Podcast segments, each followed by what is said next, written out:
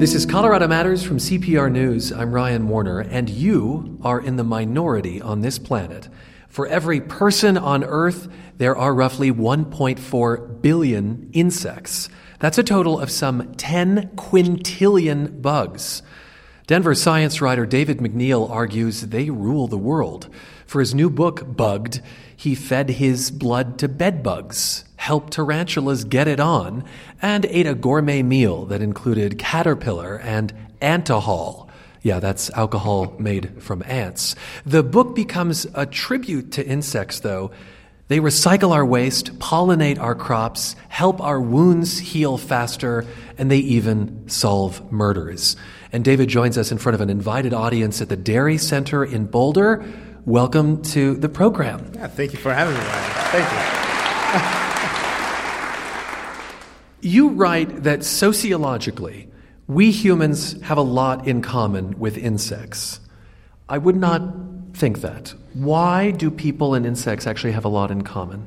Well, just the way we act. I mean, you look at ants, they're some of the most bizarre, strangest creatures, and so are humans. But, like, uh, they have this whole colony. You have workers, you have soldiers, you have this whole thing working together. We could just, I don't know, learn a lot from just studying them. It's pretty remarkable what observing ants looking down at the sidewalk can do. What, what did you learn about yourself studying bugs? Bugs frighten me, or, or used to. Not all of them, but some of them still do. I'm kind of in the middle of the road now and it was just I was compelled to find out like where exactly we fit in their world and the history of like how we've interacted. You write that spiders in particular surpass your fear of death. Yep. yep. I mean, this is quite a project to take on for someone who's squeamish. Well, I mean, I sent you this video of like me, you know, trying to help tarantulas reproduce, and I don't so know. This is a video you can see at cprnews.org. If tarantula sex is your kind of thing, there, there's there's websites for everything. But like, you know, this one, uh, I, I jump back like probably three feet when this uh, female pounces this male, and in one hand, I was helping them have sex, reproduce. The other, I'm still kind of, you know, scared of them, and I think it's just that unpredictable nature. However, I will say that I admire them more than any other creature on this planet. Tarantulas. Uh, tarantulas, insects, bugs, the whole the whole spiel. Yeah. You admire them more than any other creature on the planet. You write that insects compose 75% of the animal kingdom. Right. And what makes you admire them so? For one, I mean, the, the planet would smell terrible if insects did not exist. I mean, if you talk about dung, you talk about organic waste decomposing, uh, you know, insects get a lot done. For instance, maggots can break down a body down to 60% of its body weight. They're the world's best shredders, and they return nutrients back to the earth. They are the invisible force gluing this whole planet together. It's often that people who love insects are depicted as creeps. Uh, think of films like The Silence of the Lambs, the character who skins women adores bugs. Uh, in The Collector, the kidnapper adores butterflies.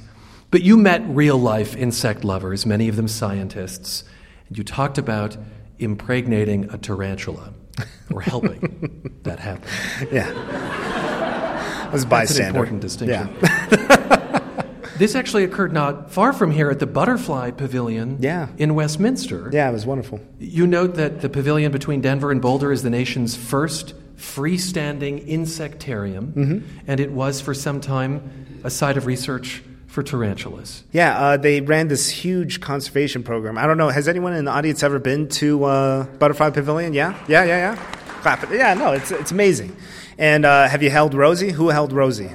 Yeah. Okay. Ro- Rosie is a tarantula. Rosie, she's a uh, Chilean rose, uh, you know, tarantula, and I got to go backstage and see how it's all done. There's, I don't know, God, I think there was like 300 plus, you know, tarantulas. I mean, my mouth went dry when I, when I was in there in such close proximity. I didn't realize there were many kinds of tarantulas. I thought tarantula was one kind of animal, but there are actually quite a few different types of tarantulas? Yeah, I think like 700 or 800 species. Huh. Um, and yeah, I got to help a couple uh, fornicate.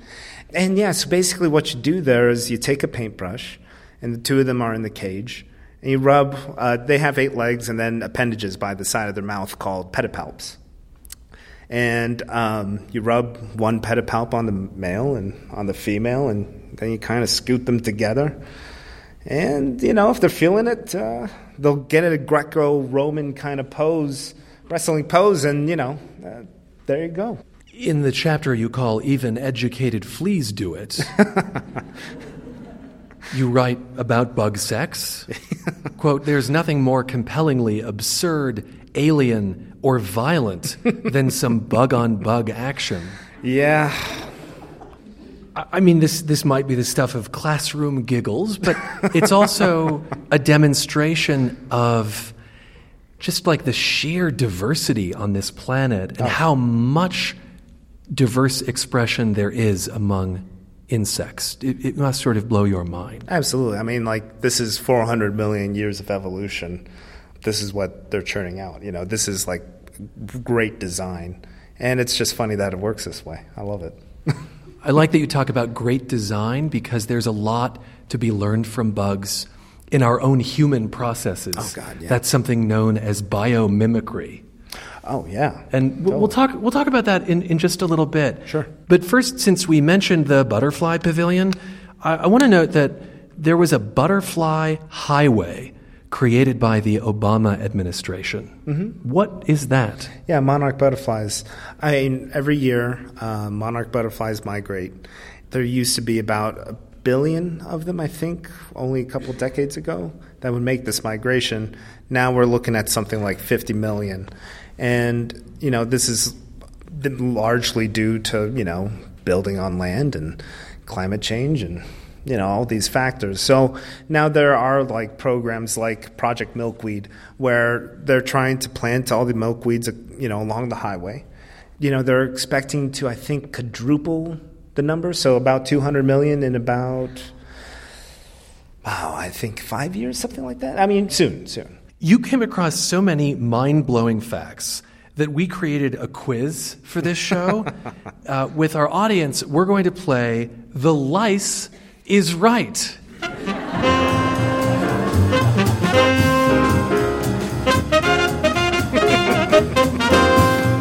Sir, tell us your, your name and where you're from. Uh, my name is Ryan Fulkerson, and I'm from here in Colorado.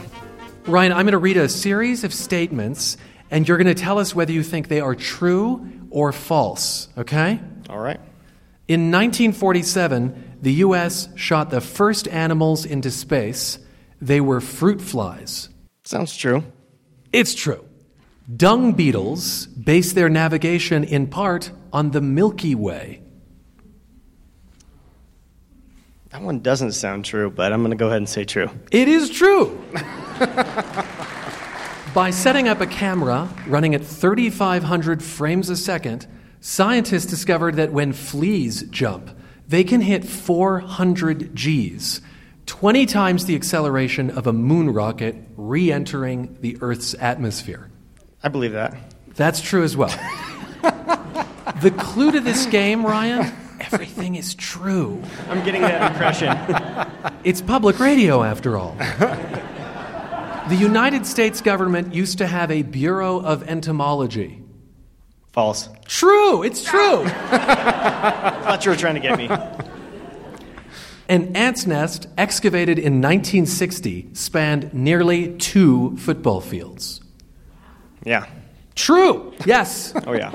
Ryan, like my elementary school Little League team, everyone gets a prize.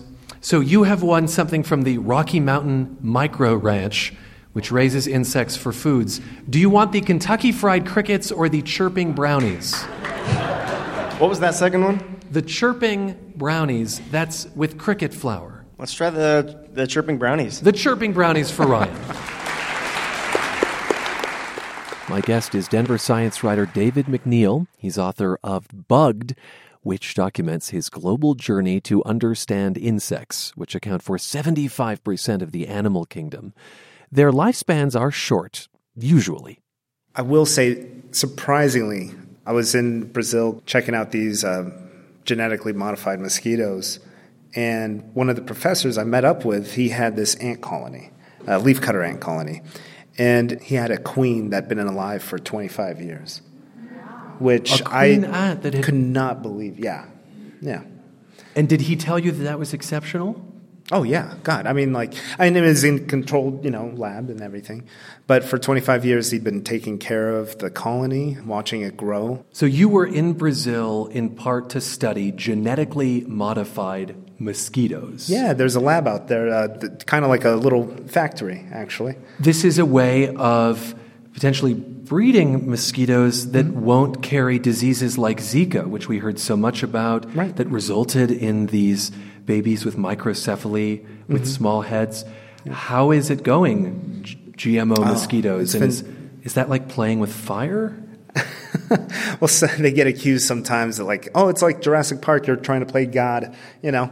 But the success has been fascinating. It's like an elegant approach versus using pesticides, insecticides to, you know, fogging these things. So in the case of this lab, Oxitec, they bred Aedes aegypti males that would transfer sterile progeny. They did it for a small 3,000 population like town in Brazil. And nine months after they started, there was a, I think, 96% decrease in dengue fever within a small sample. And, and now they have the funding to build a bigger factory and do it for a population of, I think, 300,000. What it's is dengue? I don't know what dengue fever, how that manifests. Basically, you just your whole body aches. It's just agonizing pain, like your bones, and there's nothing you can do about it. We've been using the term bugs and insects. I learned in your book that insect just means in sections. Their mm-hmm. bodies are often sectioned. Mm-hmm. Uh, where does the term bug come from, though? Bug traces back to essentially bed bugs. Uh, bug is associated with ghosts. And so people would stir awake at night from bed bugs and they would blame it on ghosts. And so, like when they, you know, they just called the bug. And there's huh. multiple variations of spelling it, and yeah, that's how it all began. I want to talk about bed bugs. a while back, I recall Colorado ranked really high for its bed bug problem. Uh, a friend of mine had an infestation. He woke oh, up geez. with bites all over, desperately tried to get rid of them. Yeah. They hid in between the pages of his books. Oh yeah, God, like a, that's like a thing. Yeah, I know. I've seen some uh, frass that's insect um, like in the spine of the book, yeah, too. They, they love that. It's called thigmotaxis, living in closed spaces. So he would place his books in a bag in a freezer to try to kill them. And I think he only got rid of these bed bugs after multiple rounds of pest control. Uh, how is it that you came, David MacNeal, to feed your own blood to bed bugs willingly? I've never been bitten before. I don't know. I'm curious. Um, I met this exterminator from Brooklyn, and his name's Cesar Soto de Leon, and so I went on a little exterminating trip with him. And I was really curious, like, what's it like to actually be bitten and all that, what it feels like. And he told me that he raises bed bugs in his apartment. He has jars of them, and he feeds them his blood every two weeks. For what purpose would you do this? Uh, for study, to give them to other exterminators to experiment with different, you know, uh, concoctions. Huh. Hopefully, not planted in people's apartments. I mean, yes, right. An exterminator with a supply of bed bugs. Yeah. oh God. Well, there was one. there was one instance where uh, he gets a call or a text from his wife. Anyway, she sent an image of like uh, his two year old son playing with bed bugs on the floor of their apartment. And so he had to stop the job and like rush over there. They got out of their container. Oh, yeah. Oh, yeah, yeah. They got out of the oh, jar. right. yeah. Uh, well, in, in fact, before you conduct this experiment, you're talking to this bedbug exterminator, and his young son walks in. What is this, Papa? What's this? Bedbug. Yeah, that's bedbug, my two year old. He knows what this is. Right, Papa? That's my little boy. What's that? Bedbug. Yeah, bedbug. Okay, now get your butt out of here because daddy's got to work. so you begin the experiment. You recorded that as well as we'll hear. But what, what did you do exactly to be bitten by bedbugs? Okay, so I uh, went over to his apartment for a feeding. And um, it's basically just a mason jar with a nylon top on it. And so, you know, you blow on it because they react to, you know, our breath. And I didn't know that. So Oh yeah, so if you don't want bed bugs, just don't breathe. I mean, like very simple. Um, and so they got excited, and um, yeah, and then I just sat on his chair. I could only withstand it for like two minutes the first time. So you put the opening of the jar directly against your skin. oh yeah, Uh, they can't get out because of the nylon. But uh, oh, I can see several of them on there now. There's about three feeding on me. Oh no, like five, six. They're just moving around. Oh, okay, yeah. They're moving around, and I can feel them pricking. I'm done. I'm done. Very brave, obviously. Are, are we coming up with more sophisticated ways of combating bed bugs, or is it like the same hmm. sort of noxious tools? Well, I think the answer might be a combination of like organic ways of combating them, of paying attention of like moving furniture, where your furniture is coming from, inspecting stuff, what to look for. And then pair that with you're just going to have to change the type of methods that you use to exterminate them because bugs have survived for 100 million years. They're just going to adapt and they're going to become resistant to plenty of what you throw at them. This is what you find out from many exterminators is Yeah. that bugs often evolve, given how quick their lifespans are, they often evolve beyond the things that kill them very quickly. This happened in New York. They're just resistant to some of the things that used to work in the past. What should you watch out for if you're, I don't know, buying a couch or something? Well, used? Yeah, there's um, little black dots. Uh, that's frass. That's insect poop. Poop. And also little red dots, which is blood. And actually, when I was researching this book, since I was like all itchy and freaked out, um, I was in Japan and I lifted the mattress I was sleeping on after a couple days, and I saw that just a constellation of all this black and red. And I told them, "Hey, you have bed bugs. um, I don't know if they're here now or or what, but um, Did you check out? yeah, a little bit." Okay, good. I'm glad. You've learned, I think. I'd like to go to this idea of biomimicry because it does come up a lot in your book. And it's really the idea that nature has perfected ways of doing things and that people stand to gain a lot if they mimic these systems in industry, medicine. Would you give us a few examples of insect systems or abilities that can improve our lives? Oh God, I mean, micro drones. You know, Micro drones. yeah. I mean, oh, Harvard is excelling at this right now. They they created the RoboBee. Uh, it's four legs and you know little computer chip for a power source and, and wings, two wings. Uh, for power source, it's tethered. I mean, it has to be tethered until we could scale down the electronics to properly outfit them. But eventually, they'll be able to fly on their own, move in swarms. Right now, they have electrostatic charge in their feet, so they could actually perch on like wood, glass, metal. I mean, like a variety of different surfaces. And what would be the, the benefit of micro drones? Oh, the Army, military. DARPA is already funding similar projects. DARPA um, is the Defense Advanced Research Projects Agency. Yeah. They're studying bugs. Oh, yeah, cockroaches outfitted with cameras, and they could actually control swarms of cockroaches. And say if there's a collapsed building from an earthquake or what have you, they could go into the building, map out pockets where there might be survivors, and get to those areas quicker. And they're working on deploying them like in real life test scenario, I think, in the next three years. Well, this reminds me of another revelation in your book. One of the strangest was that there's a home kit that allows you to control a bug remotely. Now you can have your very own cyborg cockroach, the Roboroach. Using your mobile device as a controller, you can navigate an insect around your home. What the heck? This is like a kit you add to a roach, Yeah. Yeah, a little discoid cockroach. and I- then you control it with a smartphone. Yeah, yep. How is that possible? And I suppose this connects to the research you're talking about? I mean, you're just rewiring their. Yeah, exactly. It. it uh, I wanted to test this out. Uh, you basically rewire their neural impulses by uh, clipping their antennae, sticking a wire in there, putting a little circuitry on their back, and then um, you know if if they don't pull out the wires like my cockroach Bill effing Murray did. You had a cockroach named Bill Murray, yeah, and he removed his own Robo Roach kit. yeah, I wasn't digging it, and uh, you know, and neither were any like ladies that came over. It, it was it was a big deterrent. yeah.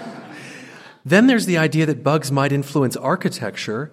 There's a self cooling shopping center in Zimbabwe. Yeah. And it's modeled after termite mounds. Right. Termite mounds are built with poop and dirt. Uh, I mean, poop is really go to in the insect world. Like it's a big thing, and and they just create this like kind of when wind is blowing through, like it gets pulled into like through these tiny holes, and it keeps the bottom where all the breeding is happening like very thermal and you know warm, and then yeah distributes elsewhere. So just its sheer architecture is improving energy efficiency what's I'm really happy about is because I'm a needle phobic. I, I, just I don't like needles. There is this one uh, researcher in Japan that is creating a needle that you won't even feel. Like it vibrates at the frequency that this, you know, a mosquito's uh, proboscis also vibrates. Right. It's so often that when I'm stuck by a mosquito, it's after that I learn. Oh yeah, yeah. It's the, through this reaction that you get from their saliva. Yeah. So if medicine could give me an injection like a mosquito, it might yeah. not. Hurt. Oh yeah, no problem. I mean, one thing that he has to work on though is I, the needle's a bit brittle right now, so you don't want that breaking off in your arm. Bugs help us solve murders, and you went to something called a body farm. Yeah. To learn more about that. What was that like? What, what's a body farm? Oh boy.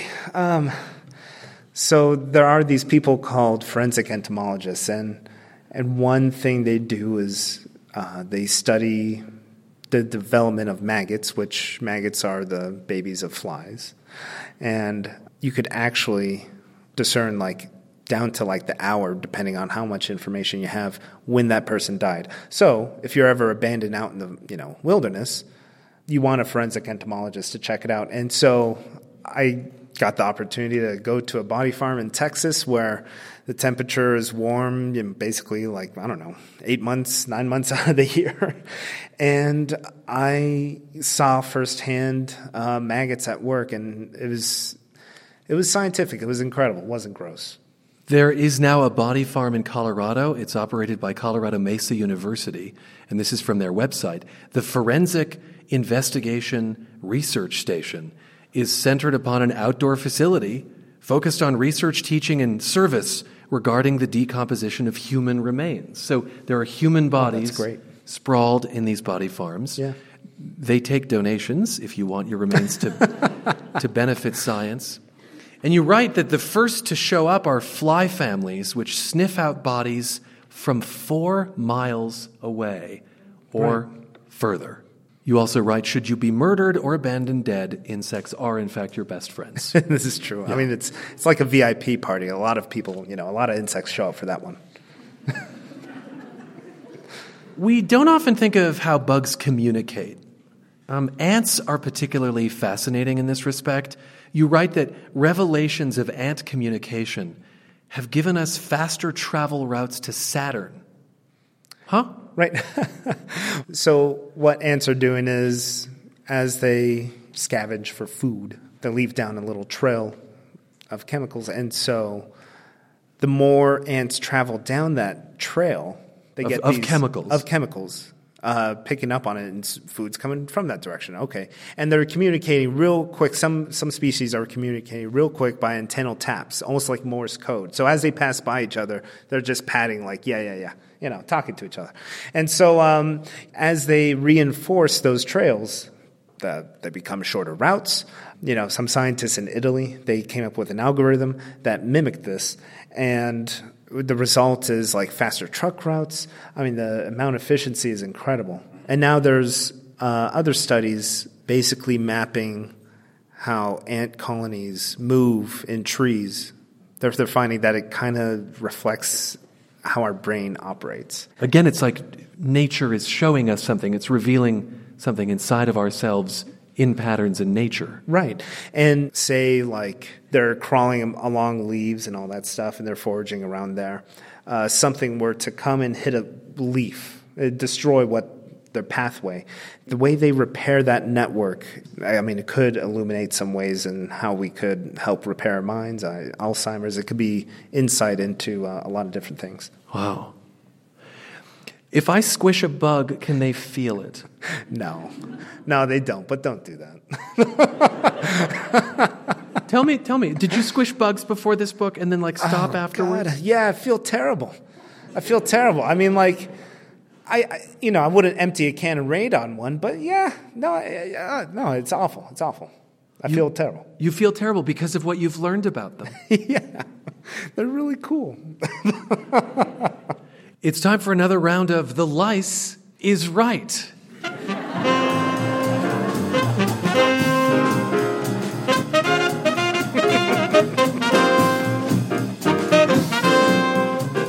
Uh, tell me your name and where you're from. Carolyn Diana, and I'm from here in Boulder. Oh, right.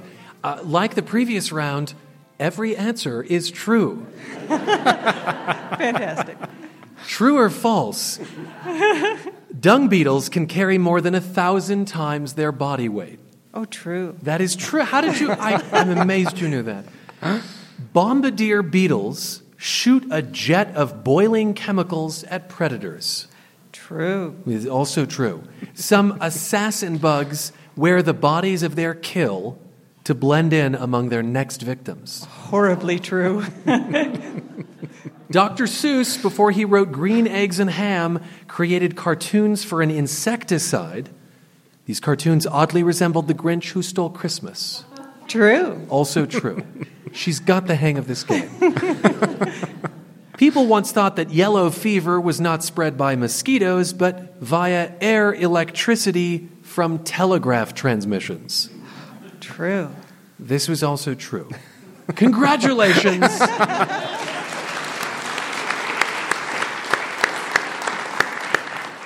Your reward are Kentucky Fried Crickets. Those are really good, by the way. They're, fantastic. And let's talk about eating bugs. You tried a lot of them.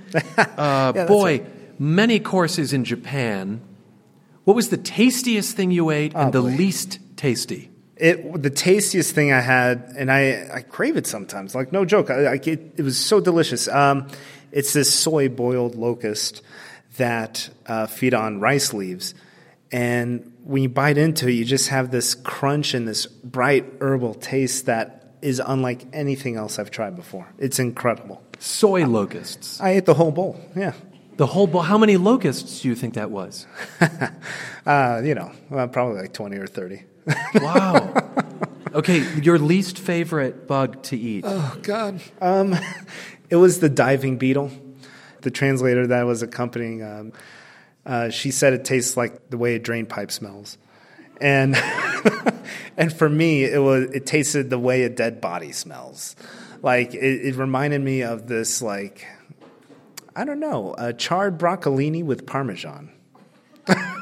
Well, that sounds per- that sounds lovely compared to your first simile. How is antohal? Antohal. Yeah, antahol. Uh, it's just ants and some alcohol, which I had no idea what the alcohol was, but uh, not bad. They had this like sour kind of like taste going on, and it's supposed to be good for your health. That you know, I don't know. where where is the U.S. on on bug consumption? Because you point out that that other cultures uh, more widely accept bugs as food. Oh yeah, the U.S. I, I mean, people often compare it to the story of sushi.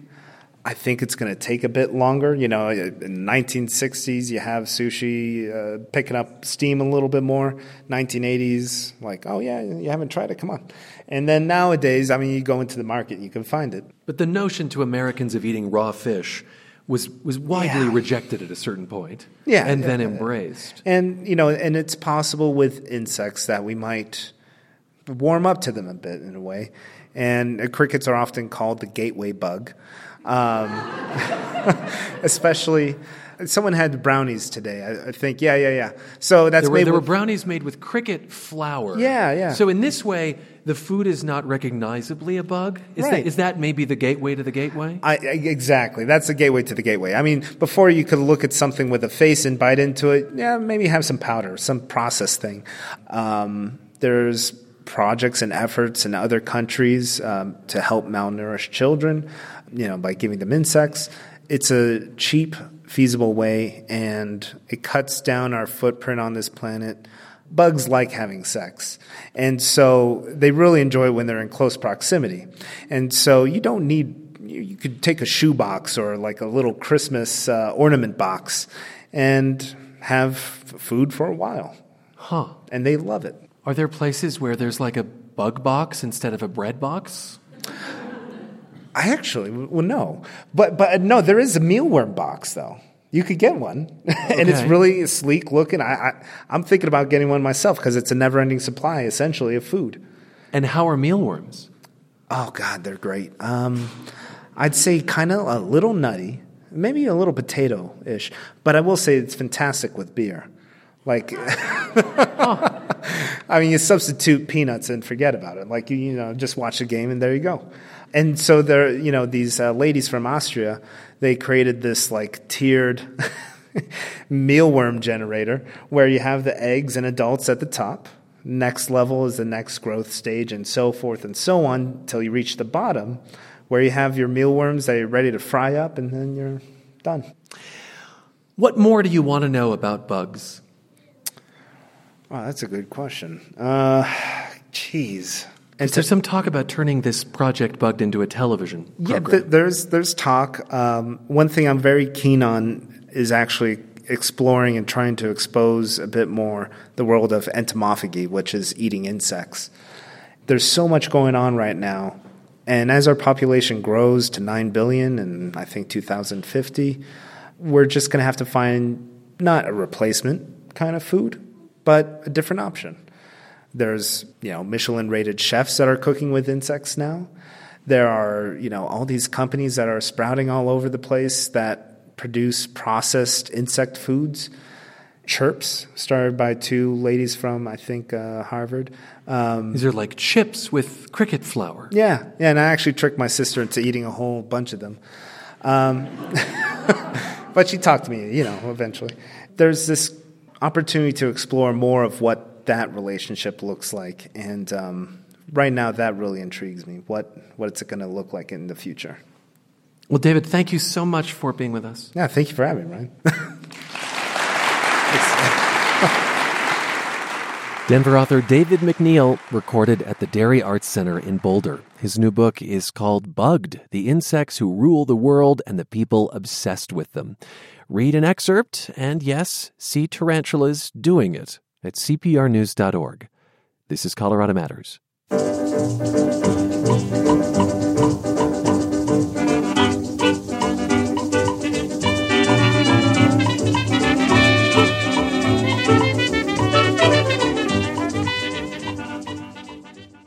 A battle is brewing in Lakewood over growth. A measure limiting residential development is in legal limbo.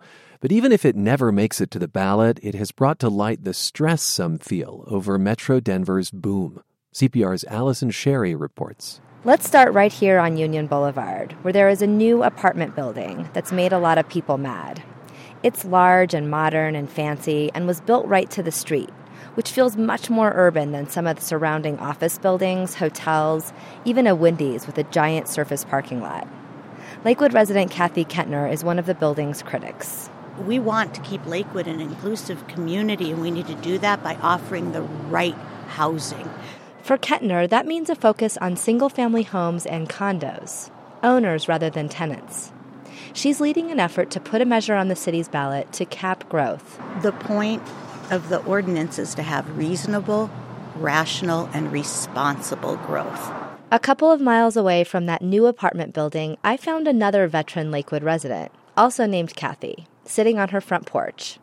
This Kathy, her last name's Hasfjord, sees opportunity for her home city and is excited about the additions to the skyline. and you start limiting or putting out the perception that we're going to limit everything, the prices are going go skyrocketing. And this is not a boulder. That's an island unto itself. This is the what fourth or fifth largest city in the state. These two Kathys illustrate a divide in Lakewood that has come into sharp relief in recent years as the Denver area grapples with a massive population boom. More than 300,000 people have moved here since 2009. At issue is whether Lakewood needs more rules, beyond regular zoning laws, on how much new housing can be built in the city in a given year. The proposal would cap annual growth in much of Lakewood at 1% of existing units. That would be roughly no more than about 670 new houses, apartments, and townhomes in a year. Mayor Adam Paul says this would be disastrous for the city. To me, it's classist, in some ways, racist. We don't want those people here. Paul says that because the proposal would allow unlimited construction in places that are, quote, blighted.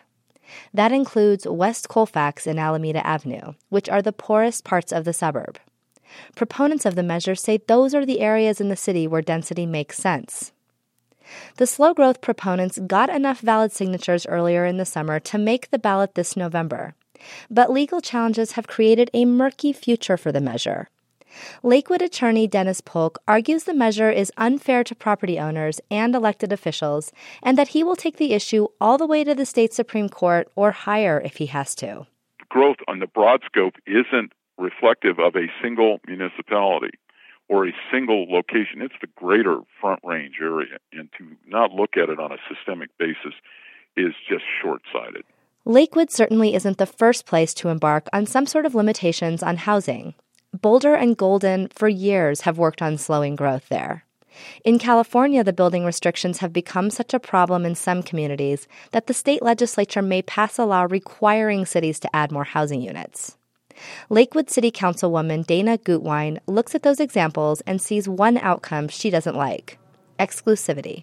This is not an innovative solution to growth or managing growth. So, when you take a desirable city like Lakewood, try to put a growth limit on it, the result is to dramatically change the community by dramatically changing who can afford to live here.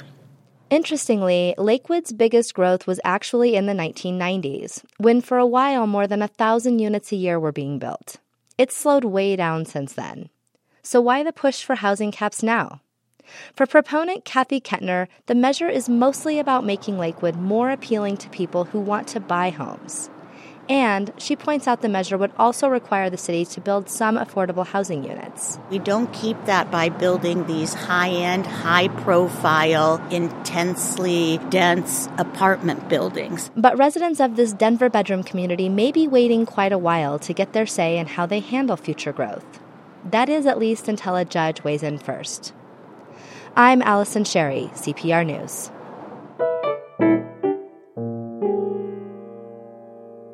There are heaps of food holidays. Just ask Denver Post food writer Allison Reedy. She is bombarded with press releases for days that celebrate things like glazed ham, chocolate covered peanuts, and pigs in a blanket.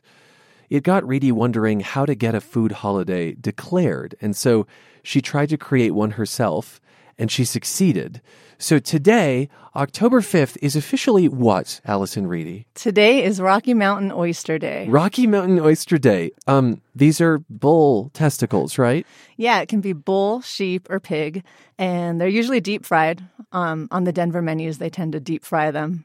I think what is remarkable is that you had not tried these Rocky Mountain oysters when you set out on this journey. Is that no, true? No, I, I still haven't tried them. And I mean, at this point, I felt like, okay, I've got to wait for the day. Well, today's the day. Today's the day. Okay, so you have not yet, as we uh, air live this morning, tried them. I haven't. I'm going to the Buckhorn Exchange for lunch, and that's where I'm going to have my first bite. The Buckhorn Exchange uh, specializes in game, and I think it's like one of the oldest restaurants, if not the oldest Yeah, restaurant in the yeah. Uh, you wrote in the Denver Post this week that you are sort of annoyed by food holidays. Uh, you get a lot of of pitches for food holidays in your inbox, I guess. Yes, I get probably hundreds because every single day has at least one food holiday to it. Like, for example, yesterday was National Taco Day, Mhm. also National Well- Vodka Day. Well, it was National Taco Day, but it was preceded on the third by National Soft. yes, not to be confused Taco with Day. Soft Taco Day, which was October 3rd. So it's, it's kind of ridiculous. Uh, October seventh, National Frappe Day, and then uh, that's followed by National Fluffernutter Day. So you decided to turn this into a story and investigate how exactly one gets a food holiday declared. I guess. At some point, my annoyance turned into curiosity. Like, okay, so how do you get a food holiday? Because there's so many.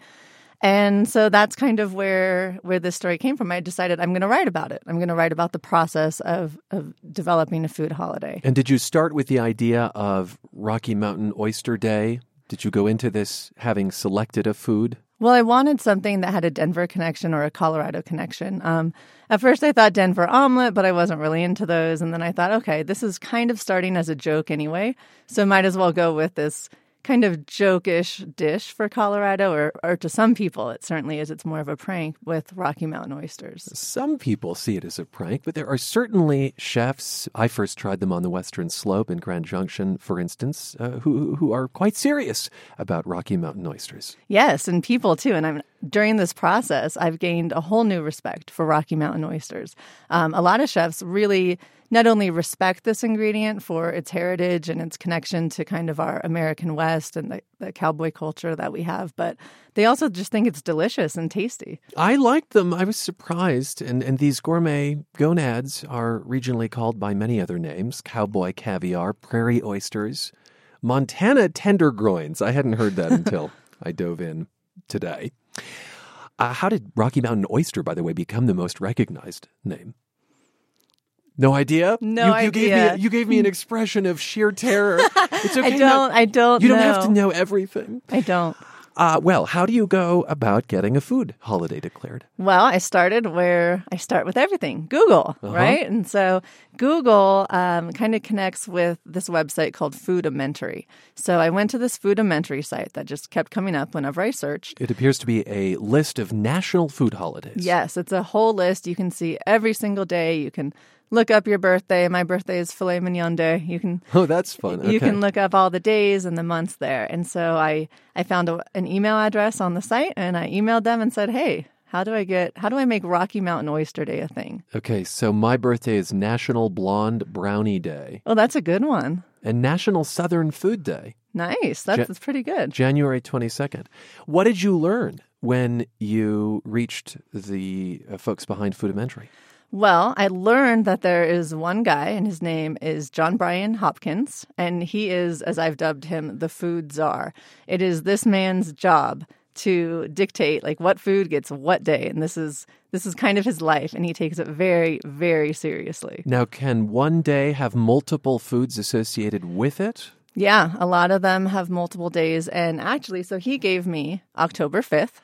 And this was back in April that we started talking about it. Oh, goodness. Okay. Um, but he found a day for me, and it was April 5th. And the reason he, or sorry, October 5th. And the reason he gave me that day is because it was uh, National Apple Betty Day, which is not a well celebrated food. so he was looking to phase that out?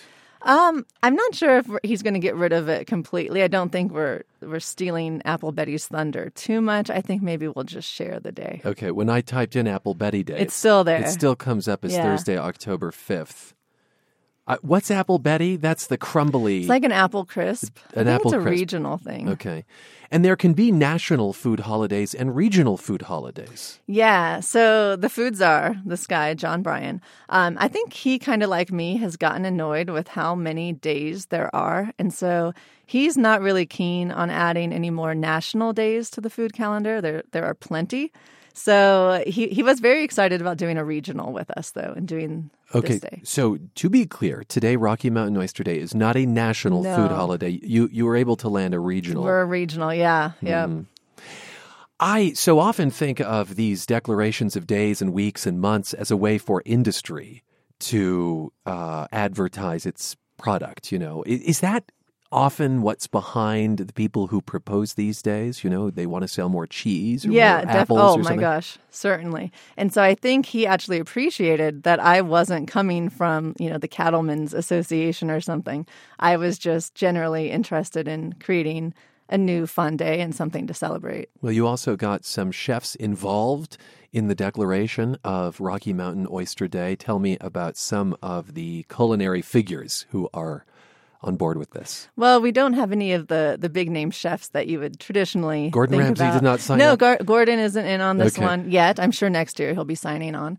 But uh, I, I reached out to the restaurants on the Front Range that do Rocky Mountain oysters on their menu. There's not a whole lot, but the ones that do it, we're super excited. Okay, who are they? So we've got like the Buckhorn Exchange, where I'm going to be going. Um, there's the Fort. There is a Rocky Mountain Oyster Bar up in Nederland. There's oh, really? I was just in Ned. Yeah. I don't know where that is in Ned. Okay. Uh, it's on First Street. Um, there's also one in the airport. So if you're flying in or out of Denver today, you can still partake in this at Timberline Steaks and Grill. There's the Arvada Tavern, which is doing something a little different. They're doing a sampler platter. So it's not just the deep fried that you get at most restaurants. They're going to do three or four different preparations. So you can try Rocky Mountain oysters a few different ways. Okay. And the airport surprises me too. I had no idea that was on the menu there. And then there's an all you can eat Rocky Mountain Oyster Day deal for $13.99 at Bruce's Bar. Bruce's Bar Bruce's Bar in Severance. in Severance, Colorado. Mm-hmm. Yes. All you can eat? All Gosh, you can okay. eat. I think I had two when I tried them. I'm not and sure I'll throw out more. Blake Street Vault and Golden Flame Hot Wings so I don't leave anybody out. Do you have uh, like a new appreciation for food holidays, or do they bug you as much as they did when you began this journey? Um, a little bit of both. I mean, what the point you raised about the lobbyists and kind of the the food organizations just doing it to get attention to their food, yeah, that's a little annoying. But you know, if you just really genuinely enjoy the food, well, that's pretty cool. And so, why not celebrate that food? Okay, what happens if later today you try them and you despise them? It's it's definitely a possibility. Um, so long as I try them, you know, just give it a go. Try something new. We don't have to fall in love here. hmm Could you cancel Rocky Mountain Oyster Day, No, I want to keep it going. If people enjoy it, I want to keep it going. hmm even if you don't? Yeah. Allison, thanks so much. This was a fun project to hear about. Thank you. Allison Reedy is a food writer for the Denver Post, and because of her efforts, months long, today, October 5th, is officially Rocky Mountain Oyster Day. That's Colorado Matters for today. I'm Ryan Warner, CPR News.